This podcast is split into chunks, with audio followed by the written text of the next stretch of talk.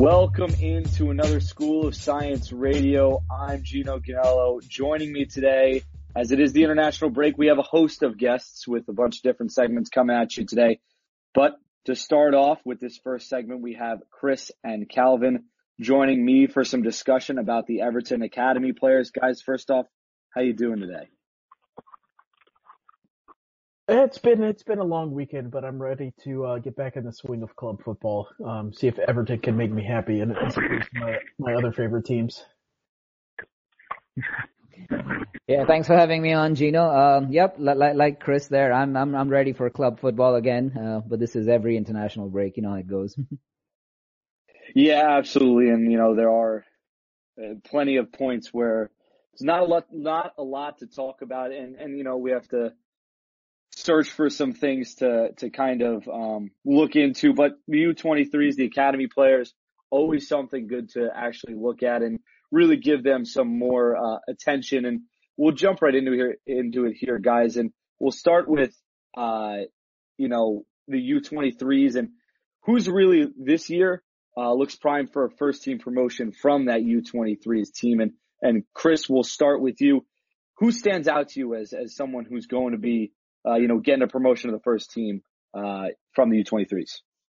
Yeah, so it's kind of an interesting question because Everton have done a reasonably good job with this in the past couple of years, even though guys like Mason Holgate and Dominic Calvert-Lewin didn't come up directly through the Everton system.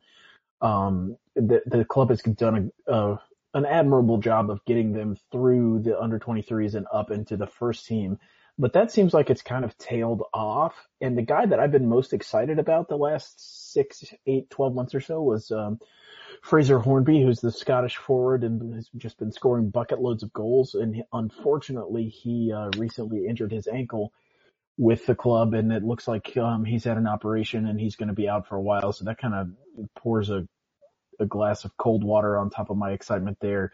Beyond him, you know, it's, it's, I just, the the cupboard is looking a little bit bare, right? Because you get guys like Brendan Galloway and Tyias Browning who are probably never going to see the field again for the senior team. Um, Mateusz Hewelt, who looked like he was locked in as Everton's third goalkeeper and is not anymore, and he's almost uh, 23, I think. So outside of Hornby, I'm not really sure who who can make the jump up at this point. It's a, it's a little bit dire. Yeah, and and that's you know uh, part of the problem with the U23s right now, and you know a, a lot of times you know having a strong academy can really help building a culture and a team, something that Everton uh, so desperately uh, could use at this current time. Um, but Calvin, how about you? Who this year looks prime for first team promotion, if anybody at this point? So I've I've got a couple of names who uh, I I think are, are playing quite well and are definitely I think uh, they're already probably training with the senior team like Hornby is. Um, uh, one's Morgan Feeney, the center back. He's also the captain of the under 23s. Um, again, 19 year old, bucket loads of potential. Um, you know, stop me if I get too excited because uh, Tyias Browning was in a similar situation and Matthew Pennington before him was also, hey, yeah, this is going to be the new, new, new kid coming out at center back, He's got all the tools. Um, but Morgan Feeney is definitely, I, I, think he's, you know, even from what uh, little under 23 football that we've been able to watch this season, he, he certainly has quite a bit of composure around him. Um, he does seem to be the kind of center back that Silva would prefer. Um, you know, can play the ball uh, with his feet, is, is, is great in the air, um, has, has that uh, natural command of the, of the box around him. Um, so again, let's see how the rest of his season uh, turns out. But um, like I said, right now he's already training with the seniors, so that's all good experience for him. Um, another name that uh, you know we might look at, and there's I think an opening for him uh, next season, is the goalkeeper that we just signed from Arsenal this summer, Joao Virginia. Um, again, he's got quite a bit of experience uh, from his Arsenal days. Uh, he's he's been in uh, Portugal's international setup on the youth side. Um, he's also training with the seniors. And Stekelenburg again, um, from the performances we have seen from him this season, um, I, I don't know if it would be that big a drop off uh, having Virginia as Pickford's backup. So I'd, I'd, I'd be, I'd be curious to see, uh, if Virginia even, um, if it even takes until the end of the season for him to make that step up into the senior squad.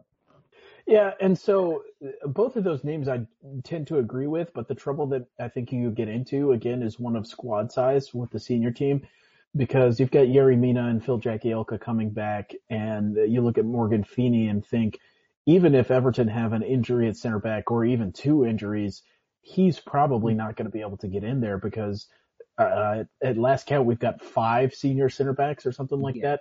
So eh, eh, maybe a candidate for a loan. In terms of Virginia, though, I completely agree. I don't really think that we need to see anything else out of Stekelenburg after his performance in the League Cup against Southampton. Yeah.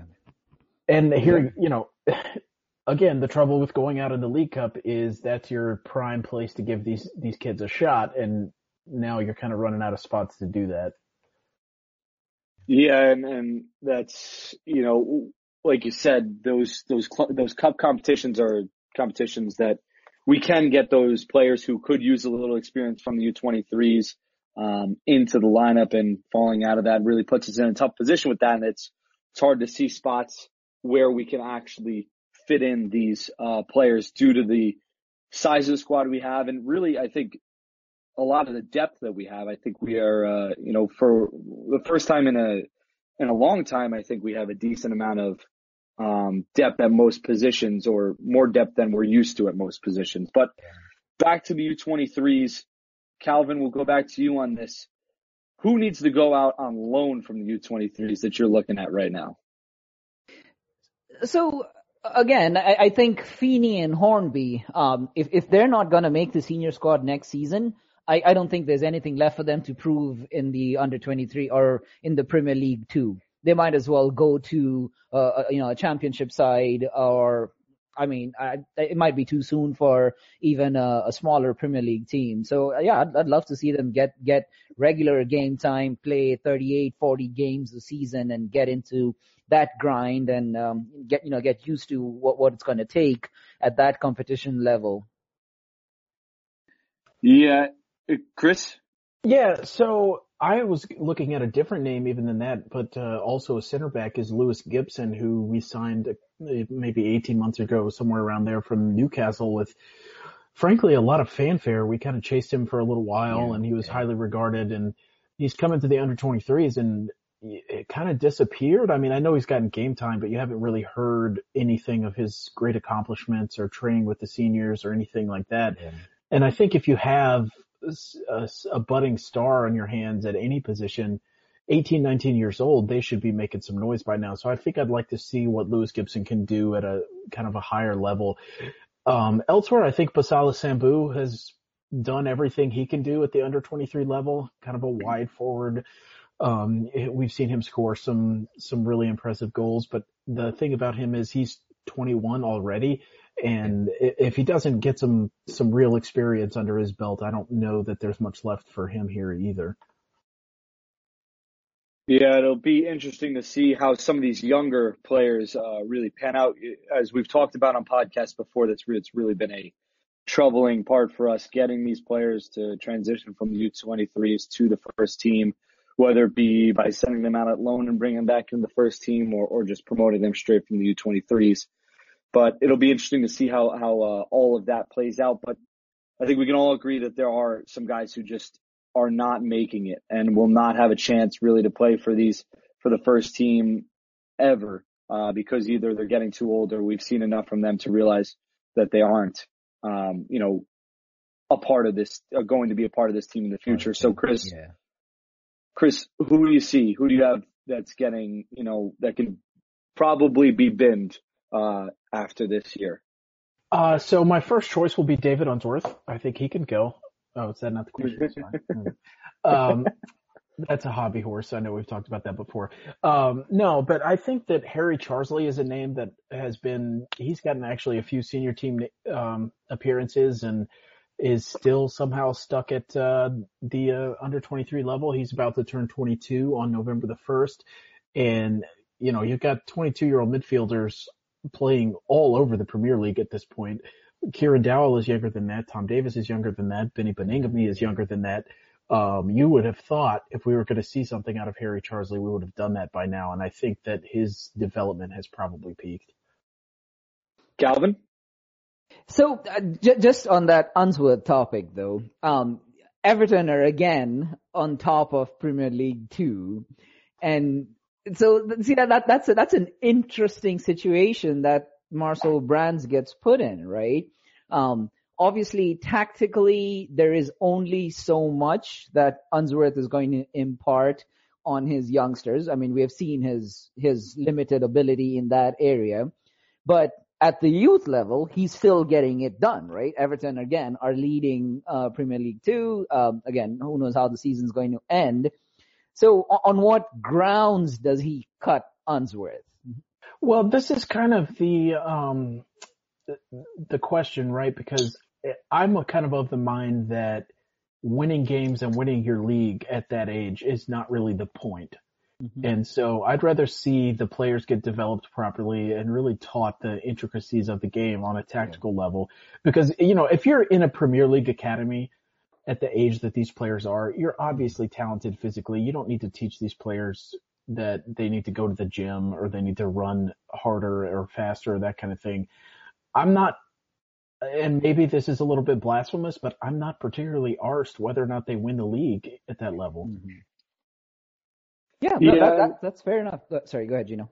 No, no, I was just going to say the same thing. It's it's a fair point, just because we look at the first team, and that's what gets most of the recognition, most of the attention, and, and yeah. obviously our goal is to build those players up to be able to play on the first team, or not all of them, obviously, because that's just not realistic. But in the end, have a good amount of those players be able to come out of that academy. Yeah. So I think there's an interesting thing that uh, Brands uh, said right at the end of the transfer window uh, when all the players who were going out on loan went out. Brands called out that basically with the senior squad, my work here is done for now. I am going to go focus on the youth. And I thought that was very interesting because, you know, one of the things we've talked about previously is that I think Unsworth's success and to some level Paul Tait with the under 18s, his success needs to be measured not necessarily on how many PL2 or under 18 Premier League titles they win, but how many players that they've nurtured have made it into either the Everton senior side or in the Premier League in general. So I do wonder if, if that is something, you know, Brands is actively thinking about and you know, maybe putting that performance metric when he's looking at Unsworth and to a lesser extent Tait and saying, hey, are, are these the right people to lead our youth sides? I do, th- I do think that's an interesting question, and I th- also thought it was a little bit intriguing that outside of um, João Virginia, they didn't really bring in anyone no. to the under twenty three side this summer, which you saw a lot of that last summer with yeah. Lewis Gibson and Nathangelo Markelo and all these kinds mm-hmm. of things.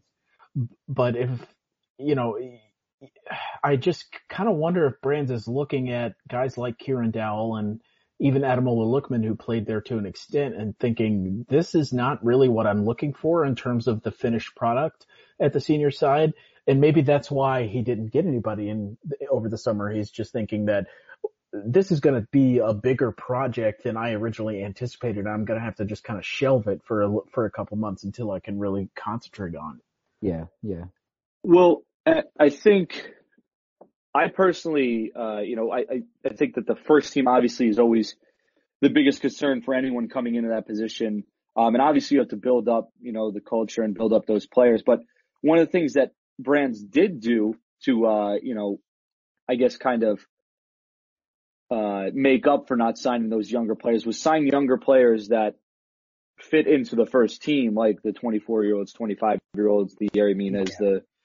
the, the, those type players so that we do have some youth in the squad and it can be serviceable until we can work on that, that, those U23s and bringing in those younger players to come up through the system and whatnot. So I think that while he didn't focus as much on the U23s, I think, I think it ends up working out and, and I think that the players he brought in focusing on the first team was, was the right decision ultimately rather than worrying about those, those younger players. But one player who's between the first team and U23s kind of hanging in the balance a little bit. We've seen a lot of a little bit of him last year, hoping to see more of him this year. Um, as we said on this podcast, is Beni Baningime wasn't in the team photo uh, recently.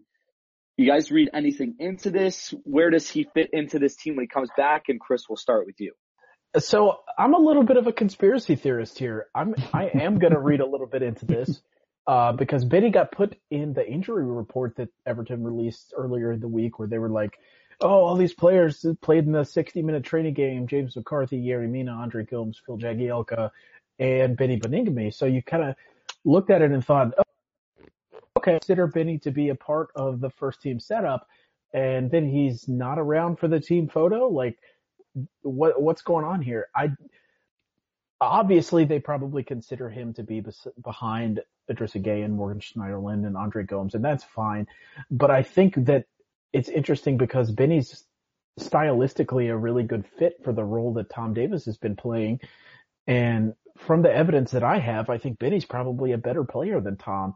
So I, I don't know, you know, maybe he, Benny was sick or he just had to take a piss or whatever the case may be. But I would I would have liked to see Benny in that picture rather than not having see, seen him in there.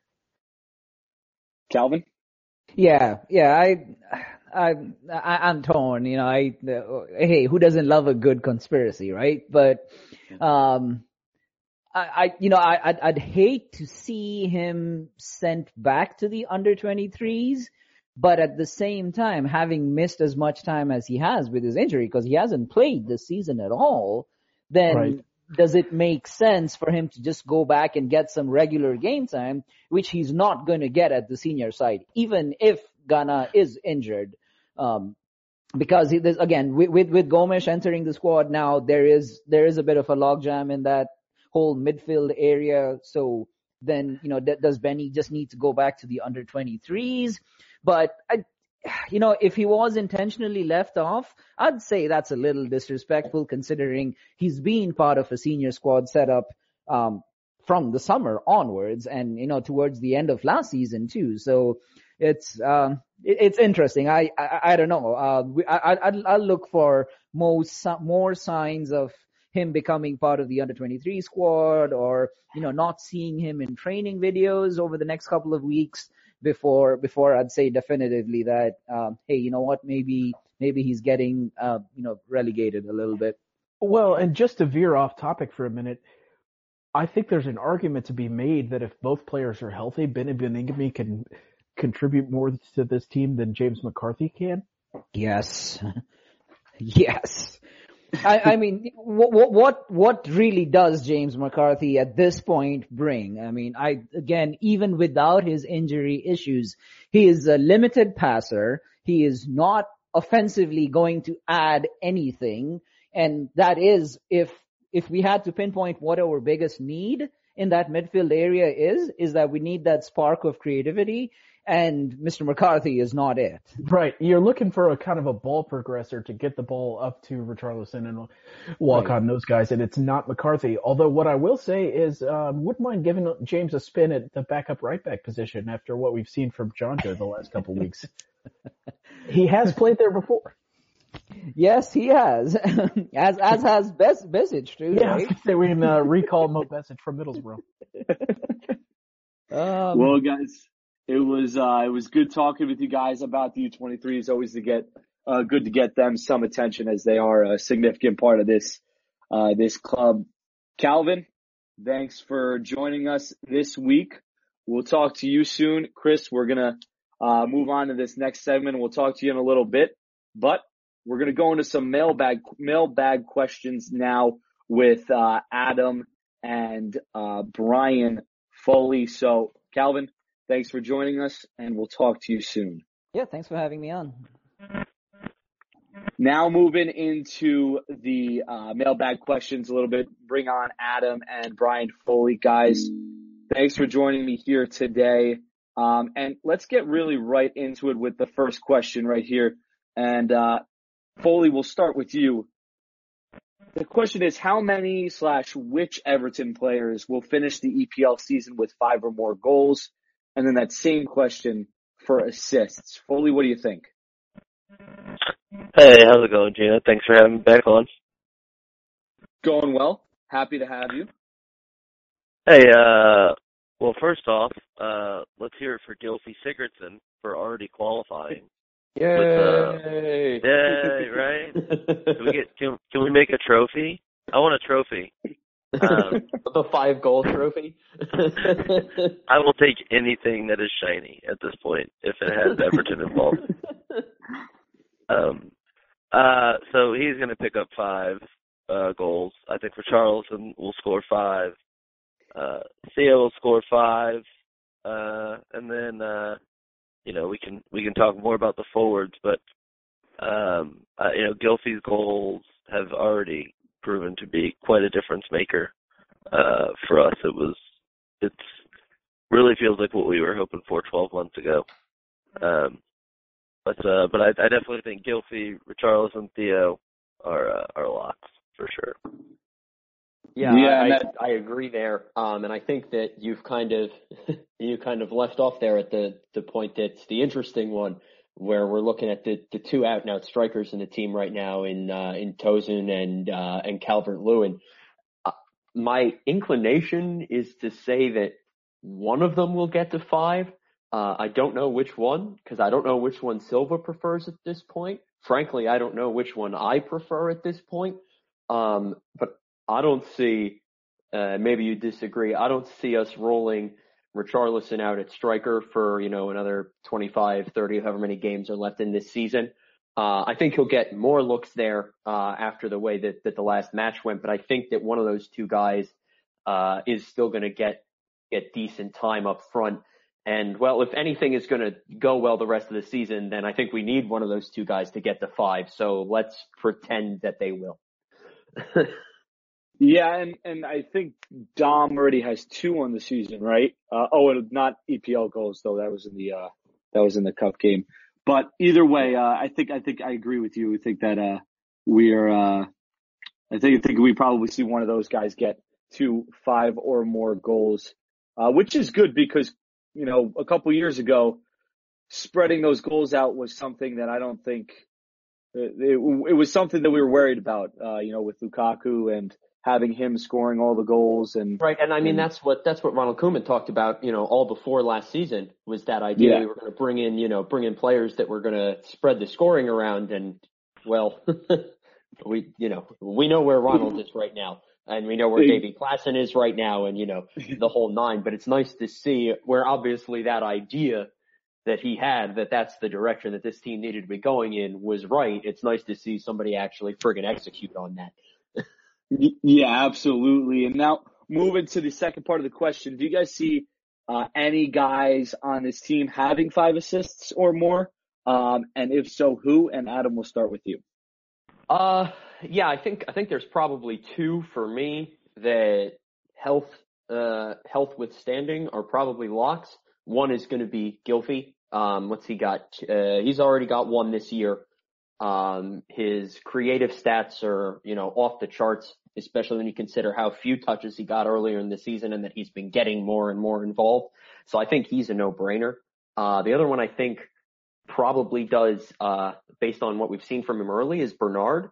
Um, just because he's so friggin' slippery out on that left wing, uh, that I think we're going to see a few more instances of exactly the sort of goal that he created, uh, last week, uh, again and again. And hopefully that would get him to five. And the, the other one that is a maybe for me, and I'm curious what you think, Brian, is, uh, is Theo Walcott who I think has gotten a little bit neglected at times this season because of the the good starts that Gylfi and Richarlison and now Bernard have gotten off to. But Theo's also already got two assists. Uh, do you think? Do you see him picking up three more the rest of the way and getting to five? Uh, let me just start off by saying I uh, I want to pitch my uh, my podcast right here. Uh, who is starting at center forward for Everton? Uh, I'm pretty sure that that's going to become a weekly topic. Yeah. Um, just we could just spend hours every day or every week just dissecting it. Uh, but I do think Theo's going to get uh, his assist. Um, just the the style of play and, and like you said, he's he's kind of quietly just just really actually lived up to exactly what people were hoping for. I think when uh, best case scenario when we signed him, and uh, I, I feel like Everton fans are just quietly just you know just like let's let him be. You know we'll get excited about Charleston. Don't talk about him. You know he's he's made of glass. Let's let him keep playing. Uh, but I think he gets three. And and I think Lucas Digne is going to get uh get up there as well. Yeah, he's already uh, got one, and I thought about that as well. Yeah, especially hopefully with Yerry Mina getting in there. Uh, you know, obviously Gylfi will be on set piece duty, but uh, you know, I still think that uh, Digne and, and then I I also think uh, Tosun is going to be a lock for five because uh, he's he's sure to get ten to fifteen more starts, and uh, I know he's already got at least one league assist, got not two. two. Yeah, and and and the way that our style of play has really turned out, he uh, you know he, does have the ability to to hold the ball up and be creative at times. Um, that yeah. that that that has not been his his struggle point. I think that's why fans haven't gotten on his back too much as well. Is uh is that they've appreciated that. Uh, you know, ultimately, we don't sign number nines for uh for eight eight assist seasons. That's not what he's on the field for entirely. But uh but I do think he'll find a few more because he, he has a good pass with the ball. He has a good eye um, you know, and uh, he just can't really keep up with Theo and Richarlison all the time. So, uh, but but I think uh, Digne and and uh, Tosun are both are both going to get a uh, get four to five. You know, sure. I, I think if I think if Cenk stays on the field, if he starts another ten to fifteen games, yeah, I think he gets three more assists this season. As you have just alluded to in your brand new podcast that I assume you're going to be taking elsewhere. Uh, I don't, I don't know if if he gets ten to fifteen more starts. Uh, I, right. I'm not, I'm not willing to commit to that right now. Is is all I, uh, all I'll say to that. If he does, if he starts 15 more games, I think he's a lock to get three assists in, you know, in those games. Uh, but I could see him feasibly starting maybe only five to ten more in a world not so different from our own. Uh, and at that point, then it starts to get a little dicey. Yeah, it'll definitely be interesting to see how uh, you know how the assists play out, especially with Tosun, just because of we're not even sure how many starts or or how much playing time he's going to get soon. But thanks to uh, at five one three Brett Brett Schneider for that question. And now with our next question, it's at Matt Clevy. Matt Clevy, uh, with this question. He asked, uh, still early in the season, but given his solid performances, do you think Everton will try and buy Zouma at the end of the year, even though there isn't a clause in his loan deal? Can he unseat anyone at Chelsea? Um, said he seems to fit into Silva's system well. Brian, let's go to you on this one first. Uh, and I am sure that uh, Adam is as prepared as I am for this one. Um, we've been talking about this a bit. Let, let's just first say that Zouma, I think, has been great. Um, mm-hmm. It's been odd to see a center back play with with some level of confidence, and uh, to to have him actually sitting there knocking the ball around with Digne and and uh, looking all the uh, all the bit of an actual Premier League center back. We've kind of lost what that looks like feels like for a few seasons. Um, thank God I don't have to watch Ashley Williams play soccer anymore. Um, Ashley Williams hasn't been playing soccer for a long time now. If we're being honest, I don't know what he's doing, but it's not that. Uh, no, but um, but really, I, I I one I do think that Everton are going to be interested in signing Zouma. but the kicker here is he signed with Chelsea for another five seasons. He signed with till 2023. Um, Christensen is signed. Uh, Andreas Christensen is signed till 2022, as well as Rudiger. So they've got three center backs that Chelsea signed, um, and right now they're they're playing with David Luiz. So I'm confused. Adam. well, I, I think you, you've raised some important names here. Uh, Antonio Rudiger, uh, Christensen and David Luiz. And just to, for the, for the record, yeah, I think, uh, current form withstanding, I think Everton, you know, pursues trying to get Kurt Zouma on a permanent. I don't even think that that's really going to be in doubt. It's a question of whether Chelsea's going to be willing to sell. Um, uh, Gary Cahill is also still on Chelsea. Apparently, that's that's what the internet just told me. Anyway, I, I don't know. Uh, I, I don't he is a human being who plays soccer. Yes. Again, soccer air quotes soccer. maybe not to the Ashley Williams extent, but I digress. Um, but you would expect, as you said, Brian, that Rudiger, Christensen, and, and Luiz at this point uh, represent one through three in in Sarri's mind as their center backs uh, in some order. Um, I love David Luiz. David Luiz is my favorite player to watch uh, as a neutral. If it's a game that I have no investment in, because you literally never know what he's going to do. He might put in the best defensive performance you've ever seen in your life. He might kick a guy in the face three minutes into the game and get sent off. He might score a ridiculous own goal. He might power a free kick from 40 yards out. You just never know but also not the point. um, yeah. Well, I, I, I guess think, I think that Chelsea does not. I, I don't think Chelsea wants to part with Kurt Zouma if he continues to play as well for us as he has this season. I think ultimately, Sarri probably says, "Well, David Luiz, thanks, but I've now got I've now kind of got my guys in Rudiger, Christensen, and and Zouma, and rolls with that. Uh, Luiz turns 32 this season, so you'd have to imagine probably getting to the end of his rope. Um, and I think that Chelsea probably sees Zouma as at worst their number three guy, which if they finish top four this year is an important position going into the Champions League next season. Uh, yeah. what's odd, I'm sorry. No, you know, go ahead, go ahead. I, what's odd though, I guess, is that, and, you know, this is a, another, obviously a, a long topic that people far smarter than I could go into, which is Christensen hasn't been playing very much, which is, you know, if he is seen as the future, it'll be interesting, uh, you know, how that that's explained to him. Uh, hey, hang out here while we let Sideshow Bob uh, play for one more season, and then um, we'll uh, we'll get him back in. And then uh, let's also not forget Matt Miazga. I just want to throw that out there. America does have good soccer players. I'm, um, I'm trying to after the way that uh, their last friendly went. I'm trying to forget about Matt Miazga, but thanks. Good good talk though.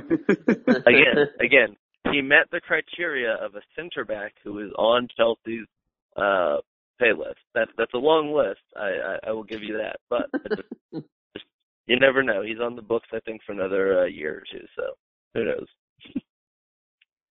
Yeah, it'll be interesting to see how that plays out. You know, one thing we mention almost on every podcast is how we never really notice Zouma, and that's a good thing for uh, center backs. He's been terrific for this for us this year, but when you play that well when you're on loan, the uh, parent club doesn't typically want to give you away easily um, unless they have absolutely no room for you, and that doesn't seem like it's going to be the case for Chelsea. So it's going to be a difficult one if we do want to get him back on a permanent after this season. But moving on to our final question here, guys, from at P underscore Fortenberry. That's uh, Paul Fortenberry.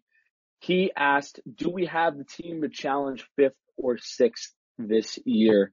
Um, Adam, let's start, uh, start off with you for this, uh, loaded question. so I think, you know, if, if we're going to talk about this, you've first got to talk about everybody else around, and then we can talk about what kind of talent is at Everton. So if you're looking at the top, the top six, City and uh, City and Liverpool at this point are untouchable. They're pretty clearly, I think, uh, teams one and two, even though Chelsea's ahead of Liverpool uh, in the table right now. Then you've got uh, Chelsea and Tottenham, who are probably the next best two teams.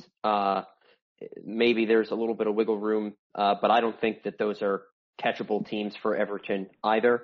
Uh, and then you've got, you know, some of the early season weirdos up there, Bournemouth in sixth, Wolves in seventh, uh, both of whom who have, have, have played well in no disrespect to them, but I don't think anybody expects that to be something that, that carries out to the rest of the season. So uh, to me, if you're going to talk, uh, talk top top five, top six, uh, the question becomes probably, probably, uh, can you beat out one of Arsenal or uh, Manchester United? uh, which is an interesting question, and I'll throw it to Brian there. Let's see what he thinks. oh man. Uh, um, I will say that a few weeks ago I maybe thought that we could have caught Arsenal. However, Everton showed up and gave them just the boost in confidence they needed.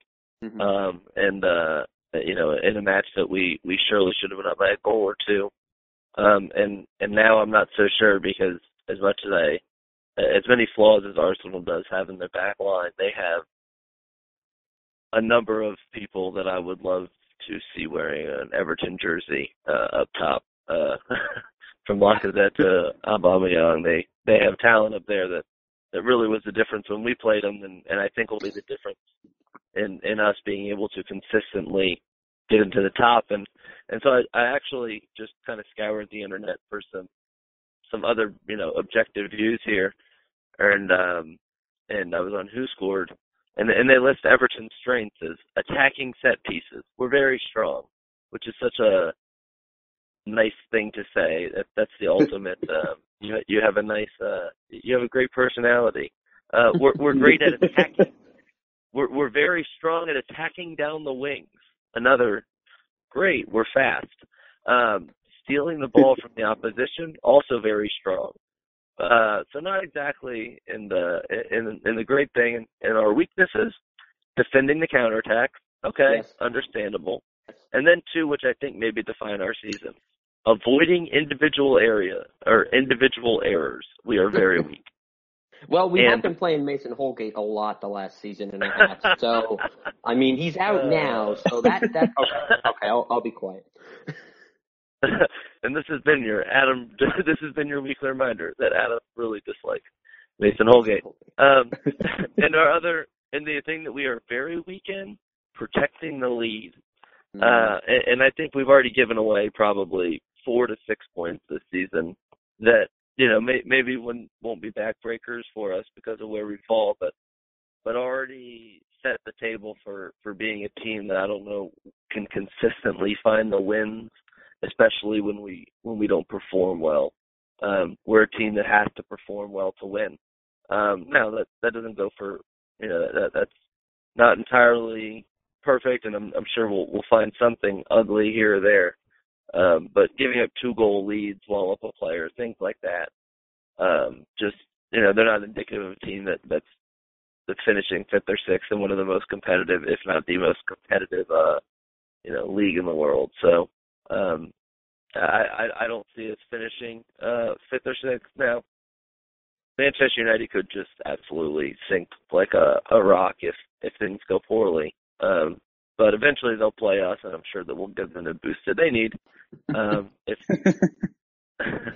but uh, but otherwise, yeah, I, I I would love to see us there, and, and I think the talent is slowly getting to a level, and I, I think at times you'll see glimpses of a team that, you know, and we may even see two or three games in a row where we'll hey, this team could really compete, and then uh, they'll do Everton things, and then we'll we'll remind ourselves that, you know, seventh or eighth, and uh, and seventh or eighth with the purpose this season will be uh it's a it's a low bar, but one that I think fans would be happy to to get over. Yeah, and I think you know uh, we would all love to to finish fifth or sixth, but I think if we, you know, if we managed to finish seventh this year and felt like okay, you know, things are moving in the positive direction, that's that's still um, a big step forward. The the only thing that I will say about both Arsenal and Man United, I think that United within the next month will sack Mourinho. Someone will come on board who will let loose their attackers, and they're going to be fine. Um, I think Mourinho is actively dragging that team down with the way that he wants to play, given the center backs that he has. Um, so I don't see us catching United. Arsenal, I know has been hot, but I just, I just don't believe them. I just do not believe that 18 points through eight matches and 19 goals through eight matches is the real Arsenal. And the, the analytics seem to agree with me on that. Um, so like I said, Arsenal has scored 19 goals this season. Uh, their XG up to this point, their expected goals is 10.4. So they're outperforming their XG by eight and a half. Now, as you've rightly said, Brian, there are some good strikers on that team. Uh, there aren't 8.5 goals, literally out, outperforming your XG by a goal a game worth of good strikers on that team. So I think they're due for a dip. Um, whether or not that's a big enough dip for a team like us or a team like Wolves or Bournemouth or whomever to catch them, time will tell. I uh, yeah, I agree. Go ahead. I'm sorry. Go ahead, Brian. I, I, No, go ahead. I was going to add one caveat. If there's one thing that I think could push us, would be the acquisition of a true uh, game changer in the midfield in January. If we could get somebody that would really reshape the team and get us into more of a a a balanced uh, midfield and, and can really change things, and, and and I emphasize that because you know we're talking I'm talking about a player who you know possibly moves us at the table, but I but if if I were to say something could really get me more positive about that notion would be a strong finish through the the busy season in December, and then a, a an early acquisition of a of a midfielder who can really change uh change the team. But but uh but otherwise, yeah, it's going to be a tough stretch.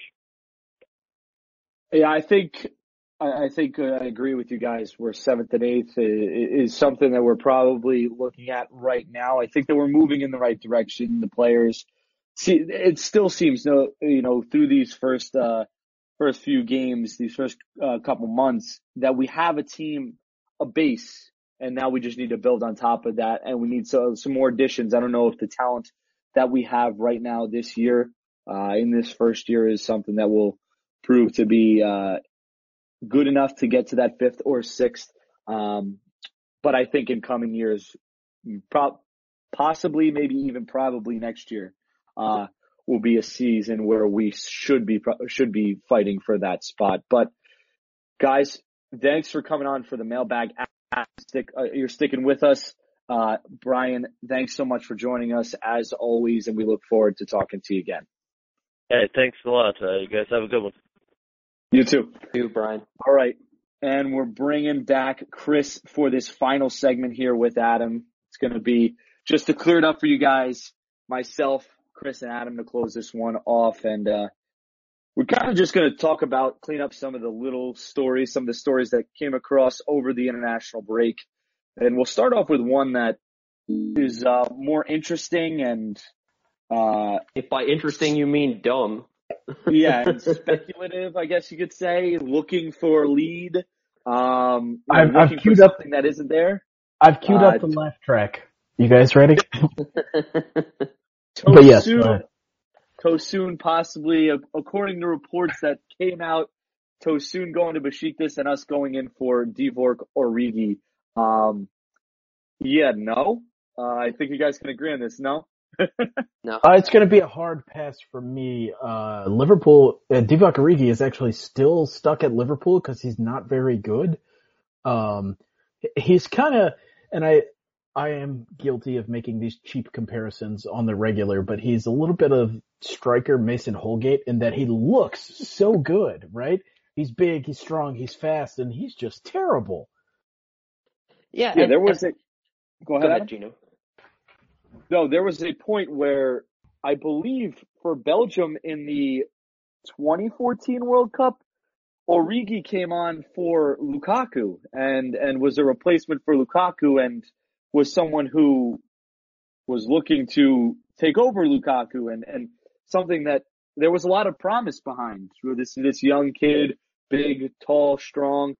Uh, but nothing really transformed out of there. And Adam, I'm interested to hear uh, what you got to say on this. That's funny. I was going to bring up the exact same point. We're on the same page. Uh, it, it, but from a slightly different angle. Um, yeah, Origi, kind of the thing that, that ultimately kind of pushed Origi, uh, onto Liverpool's radar was, was that quote unquote performance, you know, for, for Belgium in the 2014 World Cup. Um, my memory, at least, and you guys can correct me if I'm wrong, uh, I, I wasn't really that impressed with him. Um, remember, I believe he started the game against the United States where Belgium somehow didn't score despite just kicking us repeatedly in the face. Um, Respect to Tim Howard. Obviously Now and respect to always. Tim Howard, Yes. of course, who stood on his head that day. But I mean, also, if you're dominating as much as they were, you should probably find a way to beat a quickly aging goalkeeper. Not the point.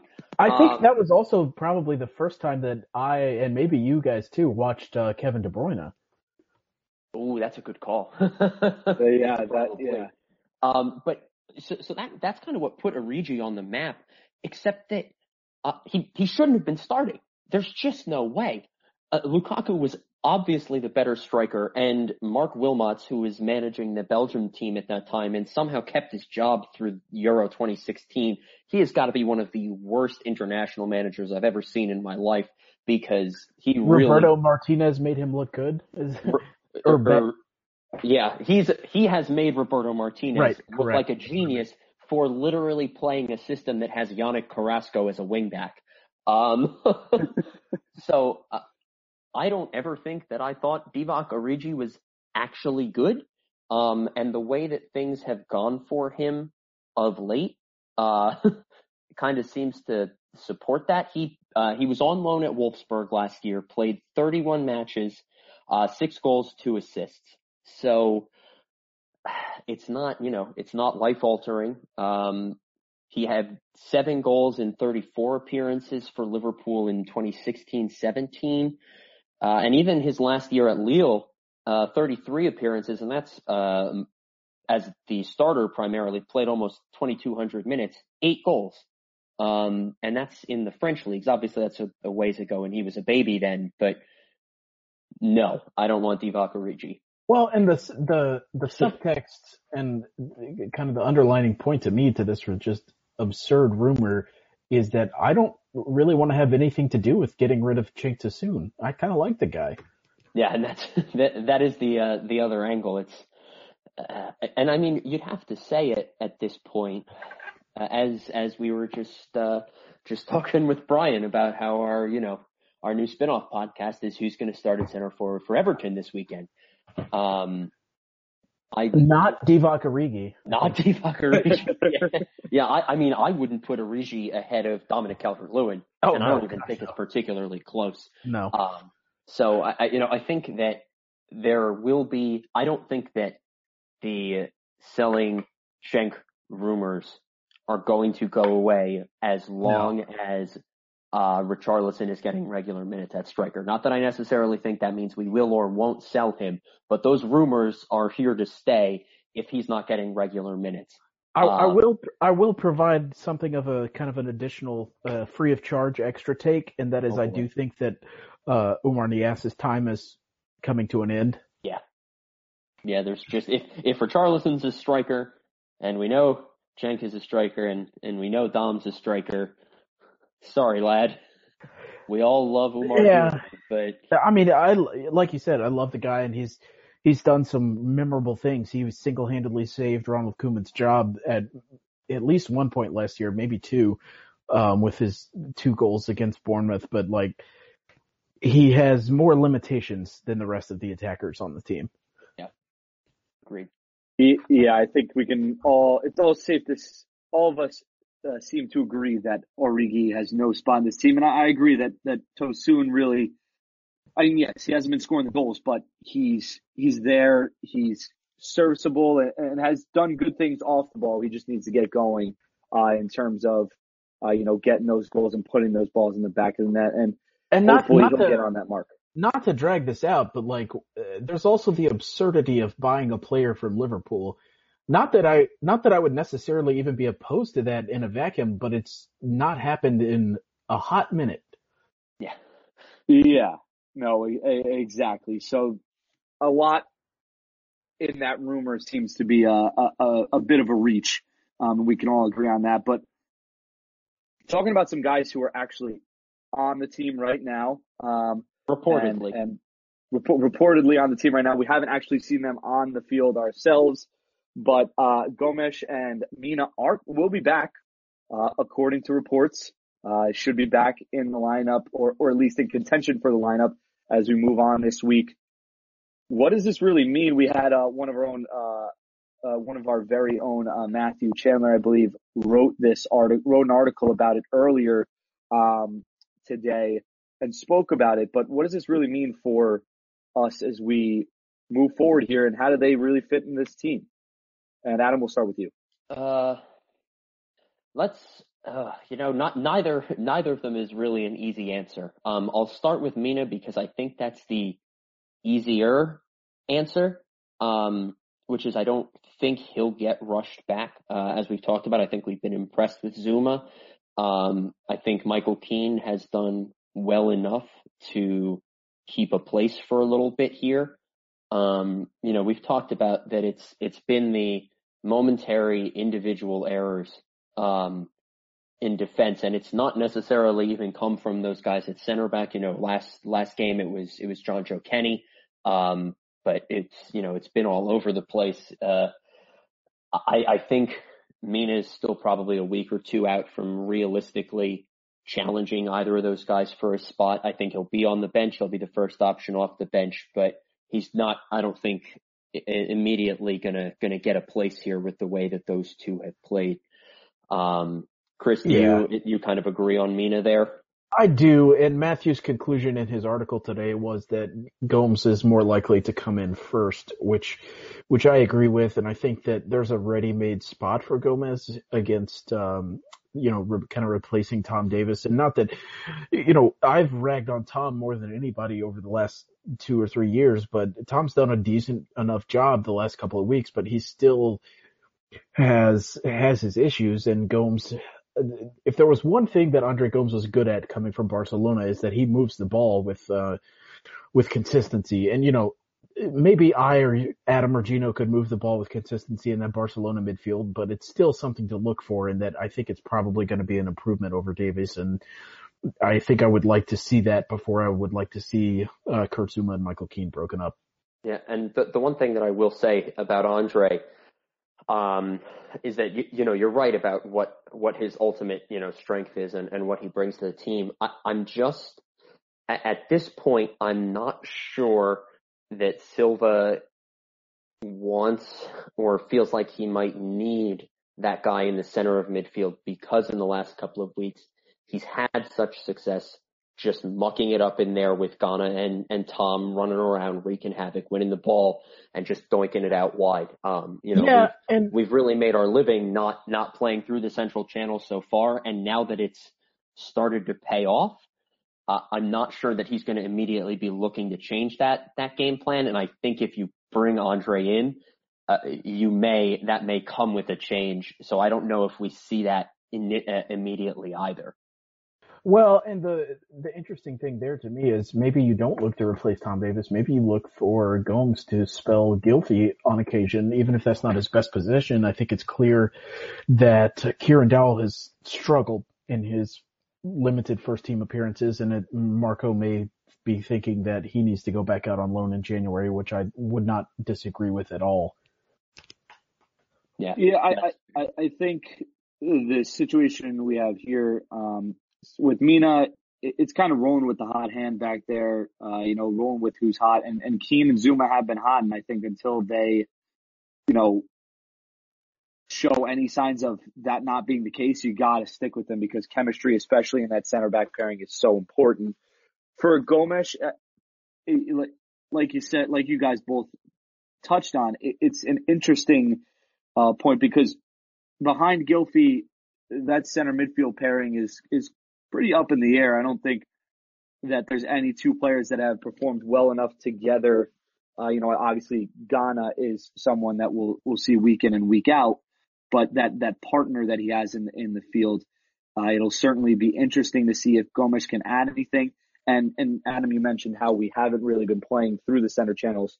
Be interesting to see if um, that is just the case of us, you know, playing teams like Fulham or, or, or Leicester that may not have as much um, talent as some of the better teams were playing, and see if maybe I, I would like to see Gomes get maybe some time out there this weekend, um, so we can see what he's got and what he can really provide to this team in the center of the pitch before we go take on Manchester United uh, the week after.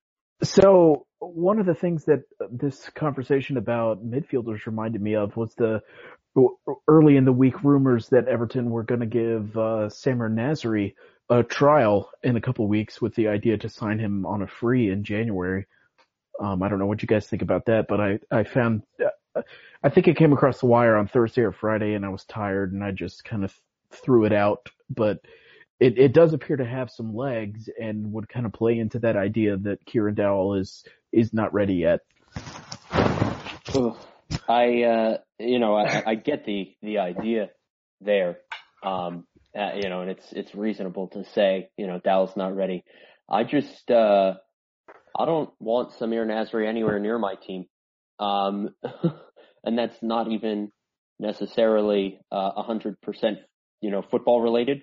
Um, he just uh, strikes me as a problem child, and I just don't know if whatever yeah. upgrade uh, upgrade he provides uh, over Dowell or Andre at the 10 or just going with two up top or, you know, whatever. I don't know if that upgrade is enough to take on the potential headache that could be incurred by having him on the team. Right. And I understand there's going to be like this temptation to say, well, it's a free agent from Turkey. We just signed a free agent from Ukraine and he's been really good. Well, uh, Bernard's also five years younger, has played for the Brazilian national team relatively recently, and is not coming with all the baggage that Samir Nasri comes with. Yeah. Yeah. Pretty Yeah, straightforward. Looking at the age specifically, it seems like again, go touching on that point that we talked about earlier about uh, Brands is, um, you know, bringing in of the younger players and players that can seem to contribute to this team for a while, even though we obviously have Gylfi up there. Um, I don't think the backup is going to be uh, a, a player that is of an older age anyway. I think we'll probably, if we do go after someone, we'll probably go after someone a little younger than Nasri to begin with. But just sticking in the center of this midfield, uh, you know, we've been talking a lot about, you know, Gomes and who he could replace, whether it be Davies or, or some of these uh, other players that have been rotating with Gana. But there is some news on Gana, specifically him possibly getting injured. I think it's a little bit up in the air whether we really know much about this. But Chris, do you want to expand and, and, and, you know, really tell us what you know and what you think it could possibly be? Yeah, so it appeared that um, in an I think it was an African Cup of Nations qualifier um, over the weekend he picked up an ankle injury and I think he tried to play through it a little bit and just couldn't. And I don't know if uh, Senegal took him out as a precautionary measure or if he really just couldn't go. But uh, that's not good because Gana is obviously one of our best players and kind of the fulcrum of that midfield, especially now that um, Morgan Schneiderlin isn't playing as often.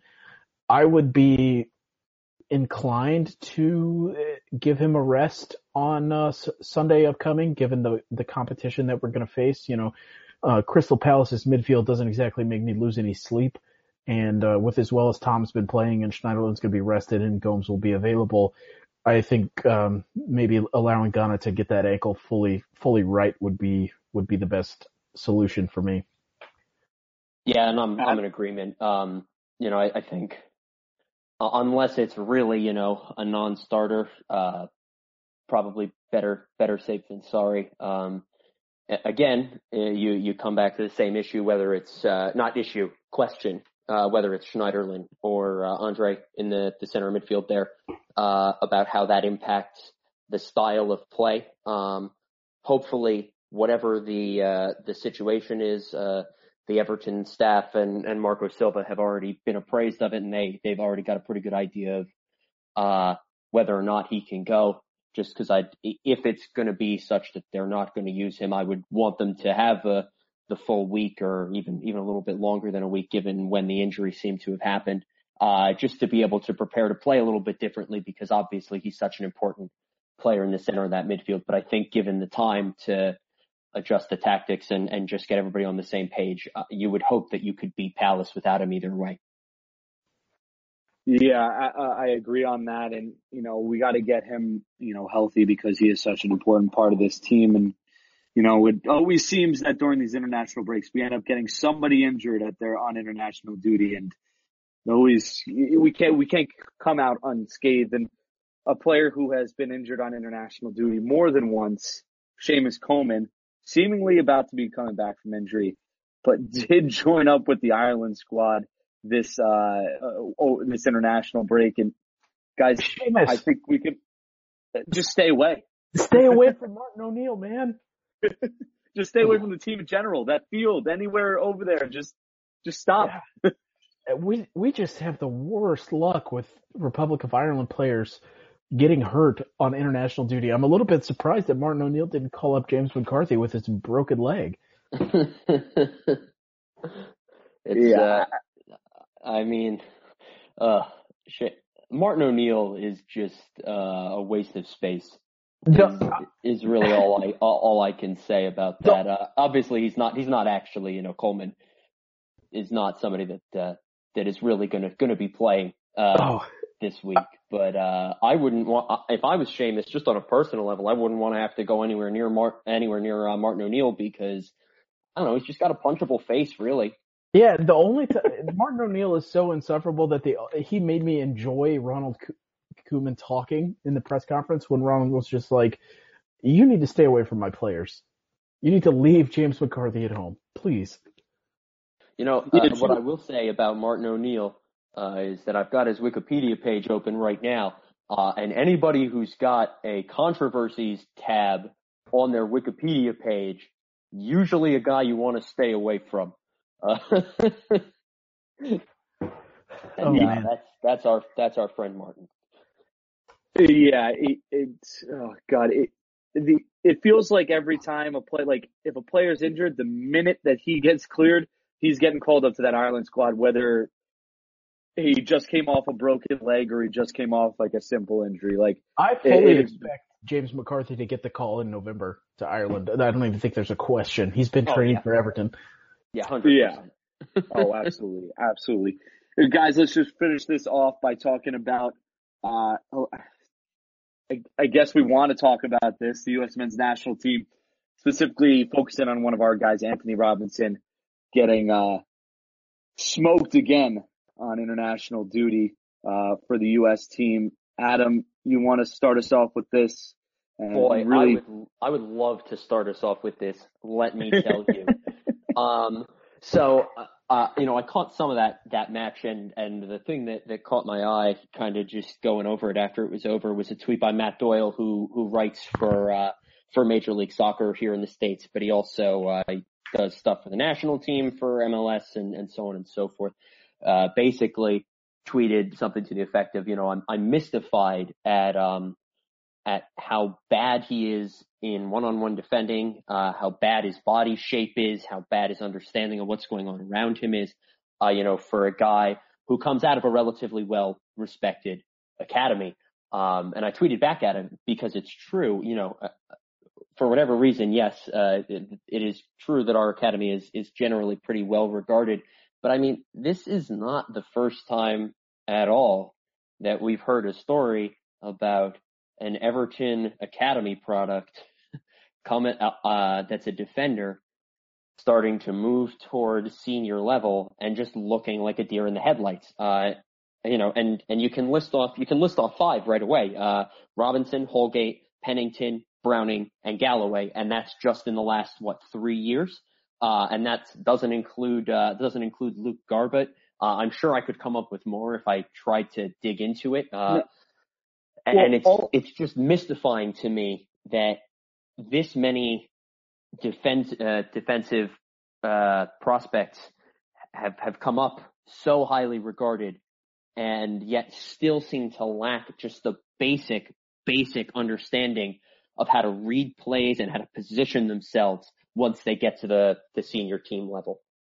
Yeah, I was about to say all those players are defensive players, so that just says something about just how poor uh, our the the staff is. I mean, we talked about this in length um, on multiple podcasts earlier on in this podcast. Yeah, I was guys- biting my tongue when you guys were uh, were talking Oh. about uh, who was it? Who was the defender? Or maybe it was Holgate again. Um, Uh, well, we were talking about we talked about Feeney and, and you know him and and then Pennington and Browning came up in the conversation too. But it is it, it's you know we have so much promise in this youth team, and and it just feels like you know even especially for Robinson because us here we're United States men's national team fans too, so. We want to see him do good not only for the club but for the national team. Get a left back in there, and it's just you know a performance like this is just disappointing. Well, it to me it it feels almost irresponsible to continuously I don't want to use the word ruin because they're still so young and that kind of thing, but uh, handicap these players' development with not, and obviously I'm not at the training ground, but I can only assume they're just not getting instructed properly tactically because Anthony Robinson does not have an understanding of when he needs to go forward, what space he needs to fill, when he needs to track back. You know, he, one of the things from the United States against Colombia game was that John Brooks, who's one of the, the, the team's best players, had a horrible game. And you look at it and he's playing that left center back side next to Anthony Robinson and having to cover for him over and over again. And I get that, you know, Robinson has played now within the last couple of months against Douglas Costa. He's now played against James Rodriguez and Juan Cuadrado and, and that's a tough assignment for anybody. But with somebody who's been this highly regarded, I still would have liked to have seen a little bit more and not seen what I perceive to be as kind of backtracking in his progress. Yeah, and and it's you know he has so much going forward, and you're excited about that. All is, is you know momentum as he he goes forward. He's got great passing ability. He can Well, get was forward the- and Yeah, that's to the thing. He had an assist in that game, if I remember correctly. I didn't Correct. watch. Yeah, Adam I don't remember if it was the first or second goal, but he definitely, you know, it's a bombing run forward. He gets a ball into the box, and a U.S. player got onto the end of it and put it in the back of the net. So you know, it's Yeah. it's there, and you know, and, and as as you've rightly said, you know, you know, that this conversation is one that we primarily have about defensive players or players' uh, defensive abilities and, and awareness when we're talking about uh, midfielders like we have with, with Tom Davies. You know, the the more attacking players, you know, we're talking about Fraser Hornby, as you guys had been earlier, who was showing well on the international stage, and obviously Dom and Ademola and so on and, and so forth, where, okay, you know, those guys have, have developed into something, uh, but it, it, the, the last player that you could argue has come, that has come out of the Everton Academy, who is a defender and made a significant contribution to, uh, to the Everton senior team. Is it Leighton Baines?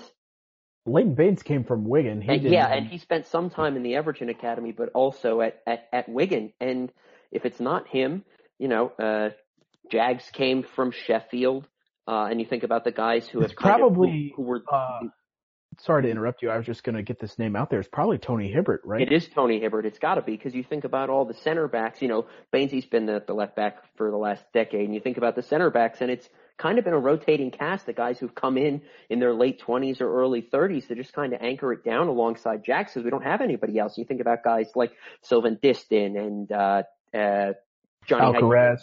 Alcaraz, Ashley Williams, you know, and all of whom were various levels of useless to pretty okay. Um, but the reason Jo- that that has had to yeah. continue to be the the modus operandi is because we can't seem to develop a defender ourselves. And John Stones. John also Stones, did not come from Everton. Came from uh, Barnsley. Barnsley. hmm Just to just to put a, I know we need to wrap up here, and just to put a bow on the Anthony Robinson uh, discussion. If I'm Lucas Digne, I'm not super worried, really, moving forward. Yeah. And yeah, and that's that's the shame of it all is that Robinson could provide competition, which, as we all know, only makes the players better. Um, and and just disappointing overall so far. But again, all still very young, and hopefully, as time goes on, they're they're learning and and specifically figuring out those defensive responsibilities and and really growing in that aspect. But guys, as always, it's been great. It's been great talking to you guys. Um, international break is almost over, so we get back to some club football Oh, this weekend. I, I know I, I feel the same way as I'm sure many of uh, our listeners do. Uh, we'll get back to some Everton football. Hopefully, going for a, we're, well, we're going for a third win uh, in the league in a row, and hopefully getting that on Saturday against Palace. Guys, thanks for joining us. I hope Will gets the flu. Okay, go ahead. that would definitely help all of us out um, yeah, on Saturday in terms of our nerves going into this one. But guys, thanks for coming out and talking with me, To our listeners, thanks for listening. As always, make sure to follow us on Twitter and keep listening to us week in and week out. We'll talk to you guys soon.